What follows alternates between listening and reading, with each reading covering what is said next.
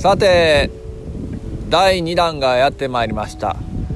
今日はねいい天気であのスイミングをスイスイしておりましたよ。私の息子さんとね。それでね公園のフラフラ自転車でこぎながらほっこれはええ気分やと思うことで。え？終わってからな。でこれレコードすることにしたんやけどね。さてさてまあ人生はうねりがありいろんなことがありますけれども。まあ事の発端はどういうものなのかという形でまあ思ったことからポンポンと喋っていこうかなと思っているけども。とにかくね考えたものはね現実として物質。物として形になってくるというのはまあ間違いなく真実であるということなのでまず一つ、えー、私がこれ作りたいなと思ったことはねやっぱり自分の親をよくこう見ながら育ってくるまあどんな子供でも一緒ですけどね。ふと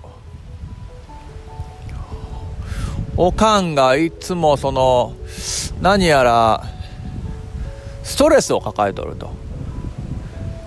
いつもちっちゃい頃から見ててストレスを抱えとる。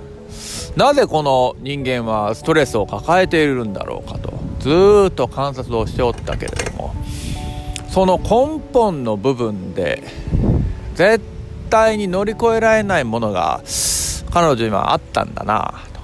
そういうものを見てて思ったわけですけども。どんなものかなとよーく観察してみるとねこれほとんどのね女性が似たような感じのねなんかかなんていうんかな。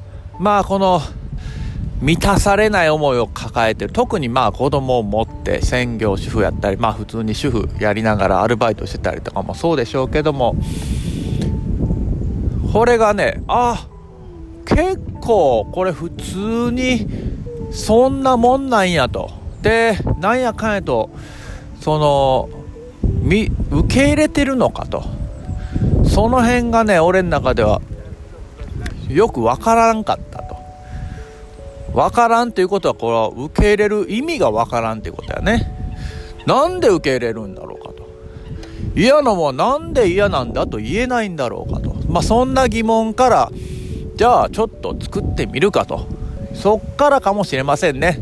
長い長い道のりのその最先端はちっちゃい子供の頃に見た自分の母親の姿を見てうんこれは受け入れない方法があるんであればまあそれを完全に常識を覆して自分で、えー、思って、えー、作ったものをやり続けるという感じで続けていったら結果的に、うん、イギリス人のパートナーと一緒に暮らし一人の子供を育てながら専業まあ今はまあ専業に近いけども、まあ、主婦。えっ、ー、と主の夫と書いて主婦ですね。私は。っていう、えー、暮らしをオランダでやるという。うんまあ結果の話をすればそういうふうになっとるという話やけれどもまあ、えー、精神的な話で言うと思いが形になってそれを現実化していくのがまあ論理的ではないけども形になってきたというところですかね。まあこの辺にしときましょうか今のとこは。